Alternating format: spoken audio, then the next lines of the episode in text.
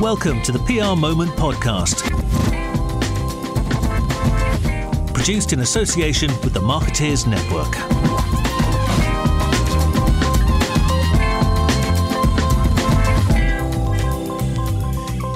Welcome to the PR Moment podcast. This week we put on a bonus show where we talk about Rajar's latest results. For those of you that aren't aware, Rajar uh, was established, I think, about 1992, and it operates as the single audience measurement system for the radio industry in the UK.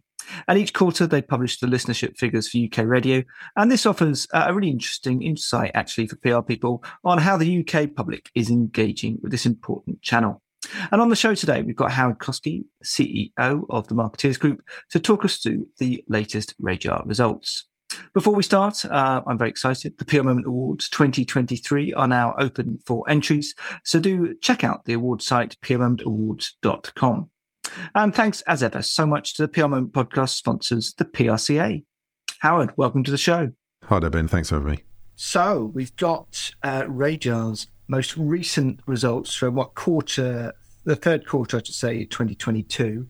Um, just tell us what, give us your headline perspective on, on your initial thoughts for, from what you've seen on those results today.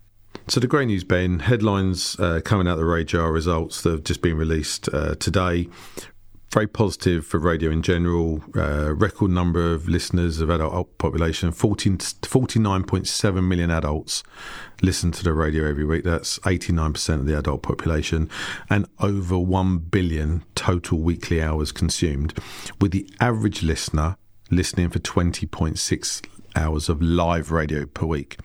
Another interesting, and, and that's that's live radio. Just that, that, not, when you're hearing that, I'm thinking, right, well, I listen to podcasts and things, but that's totally separate. This is those stats are just for live radio. This is just for live radio. Right.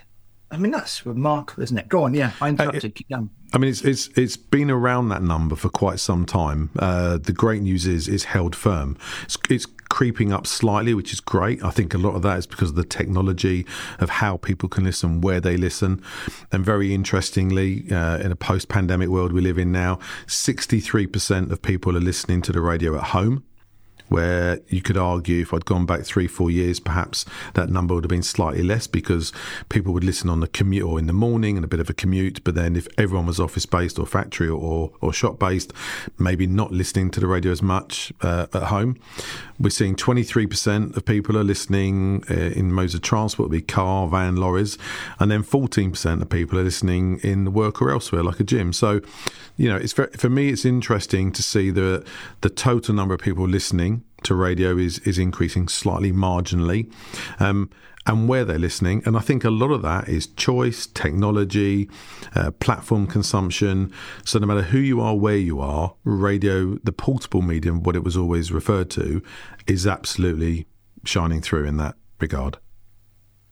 And just to, to touch on some of those, what those stats mean in reality. So you're what they, they're sort of suggesting is that the, the time of day that people are listening to radio has shifted a bit. I mean, people still wake up to it and that sort of stuff, but because there's some quite interesting potential trends around working from home and, and the implications of that, and to when people are listening to radio and how much they're listening it to, I suppose.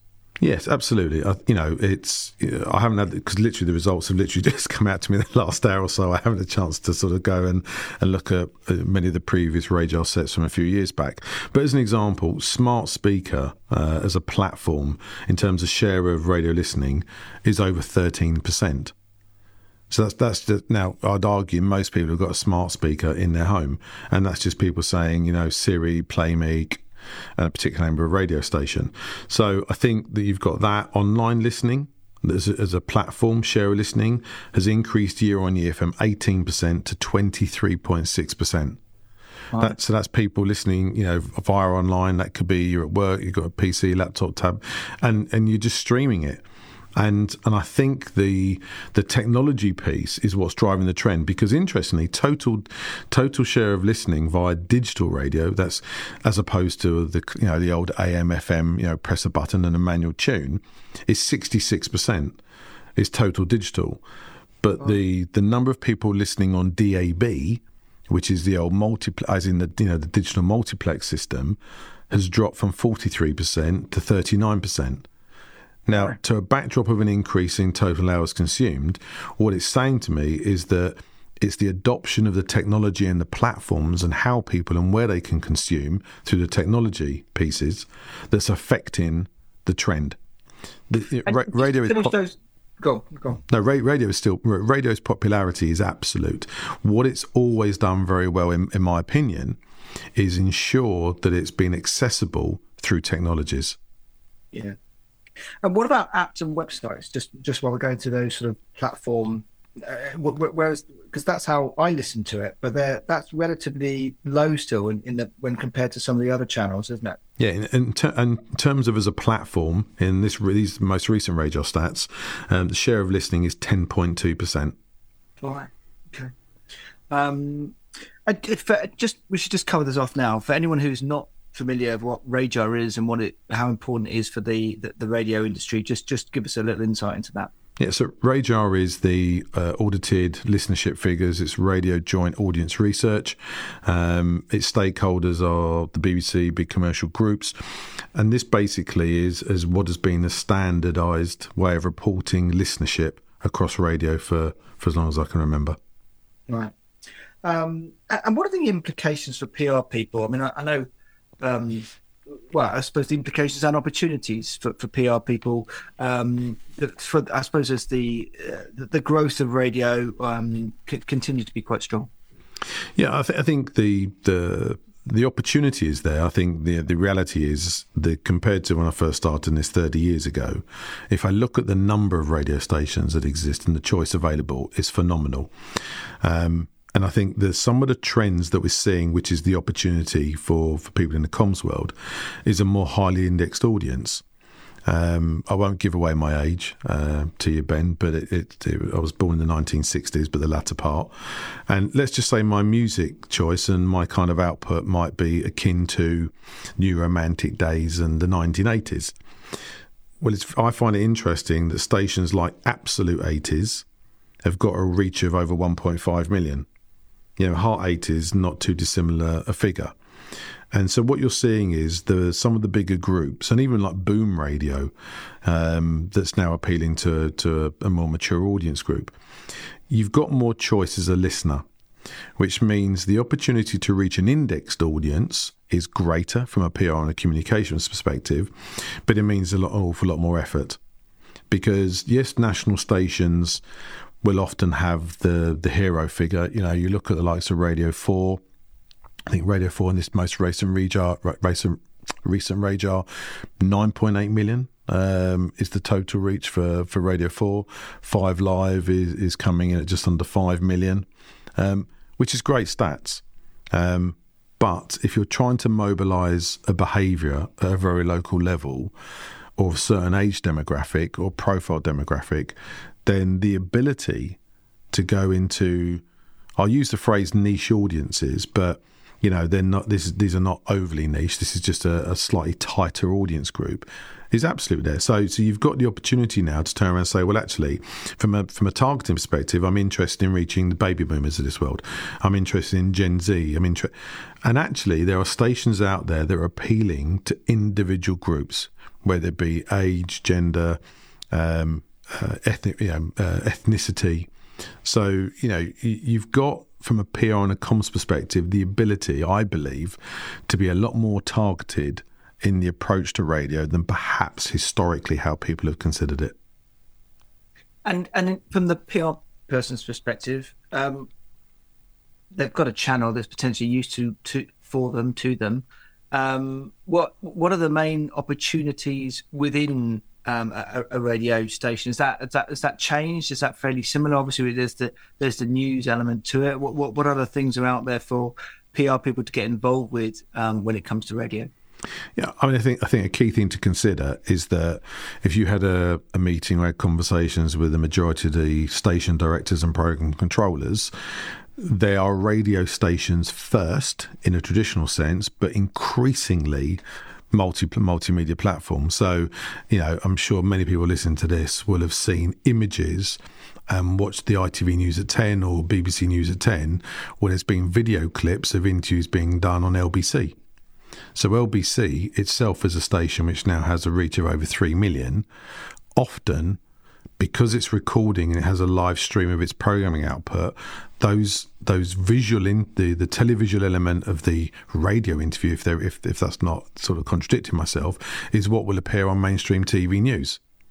So, you know, if you think about how you approach a particular radio station, it's understanding that radio station doesn't see itself just as a linear broadcast platform anymore.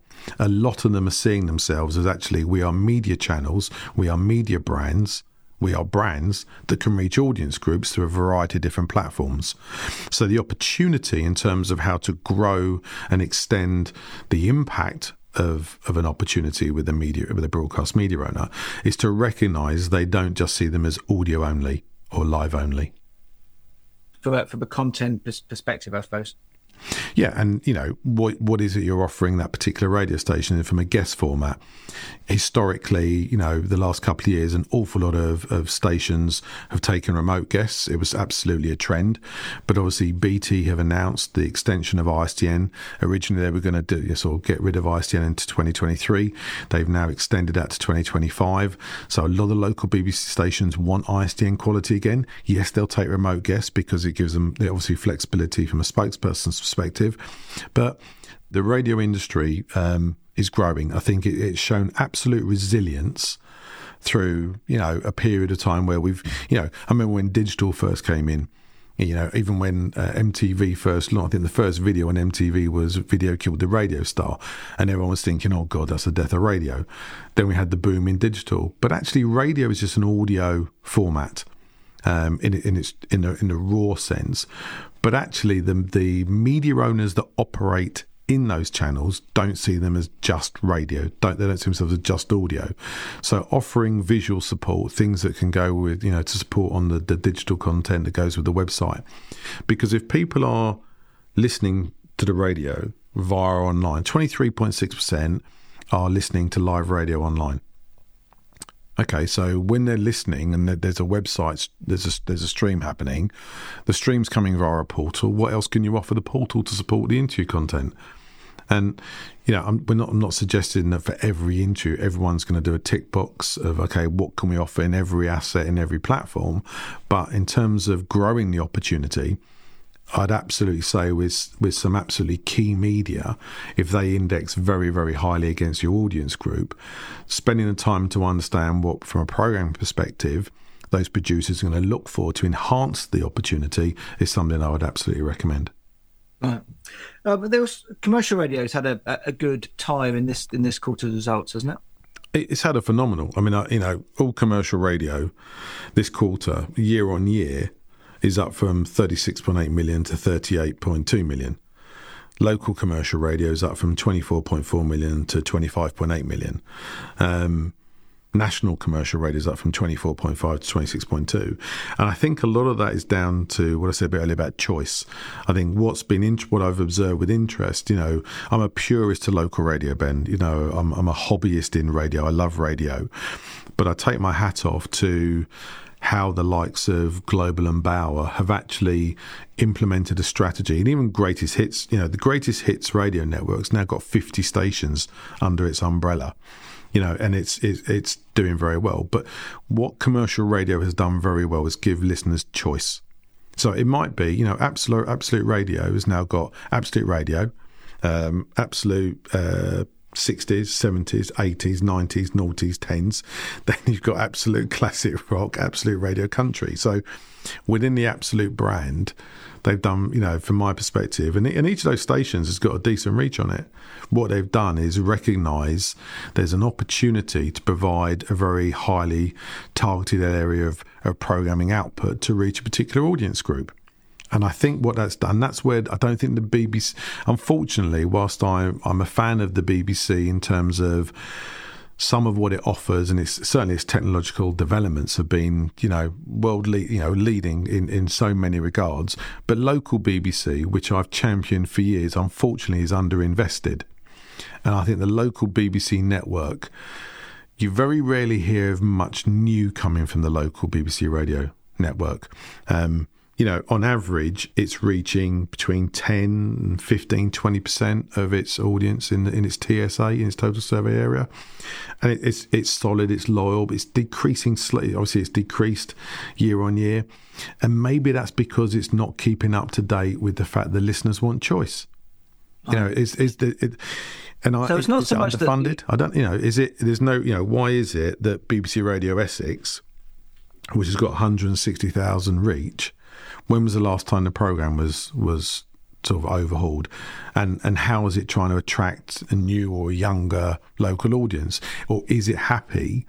with sticking with a profile audience group that's aging with the station itself, like we saw with Radio 2. Um, well, that, yeah, I, was going to come up with that.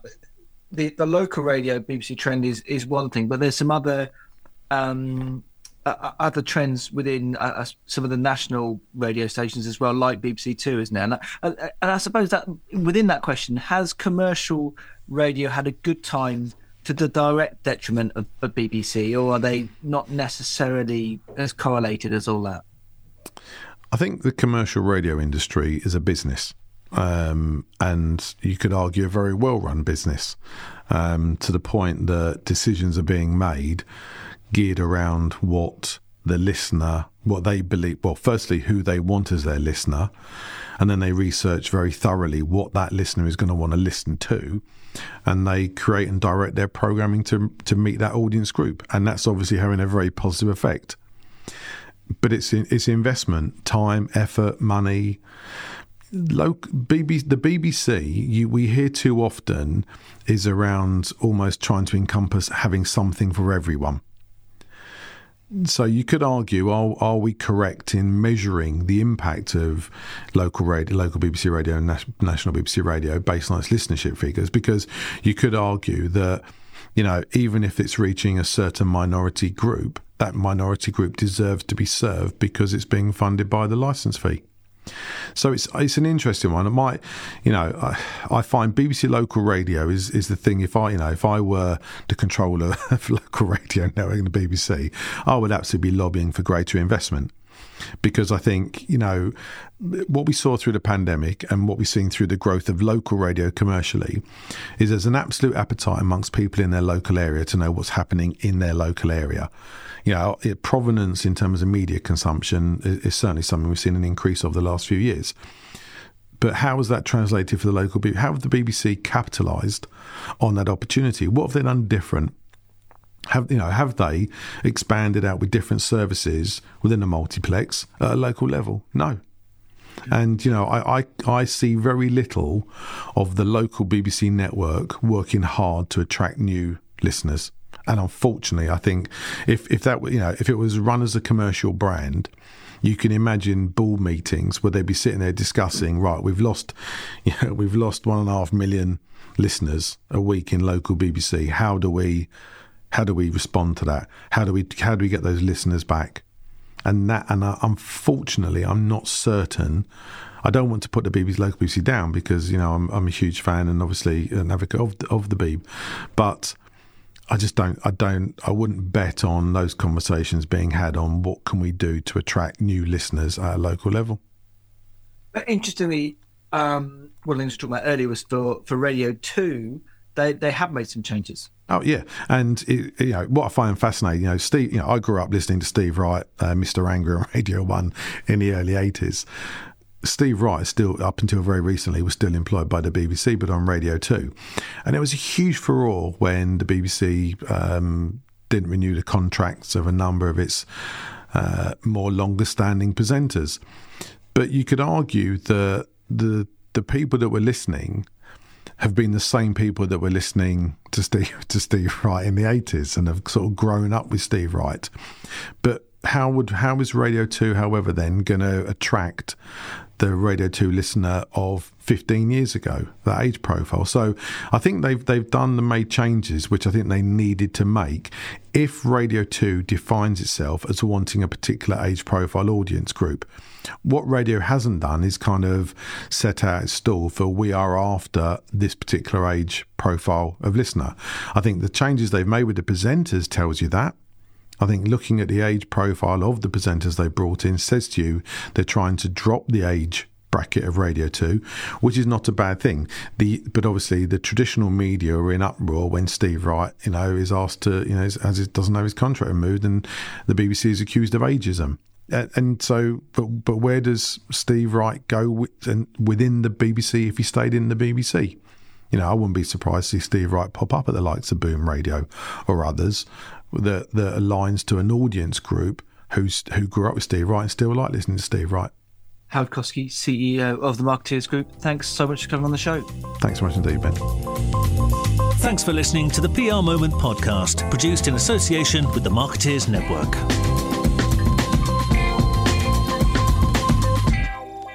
If you'd enjoyed the show, please do review us on iTunes and give us a decent rating.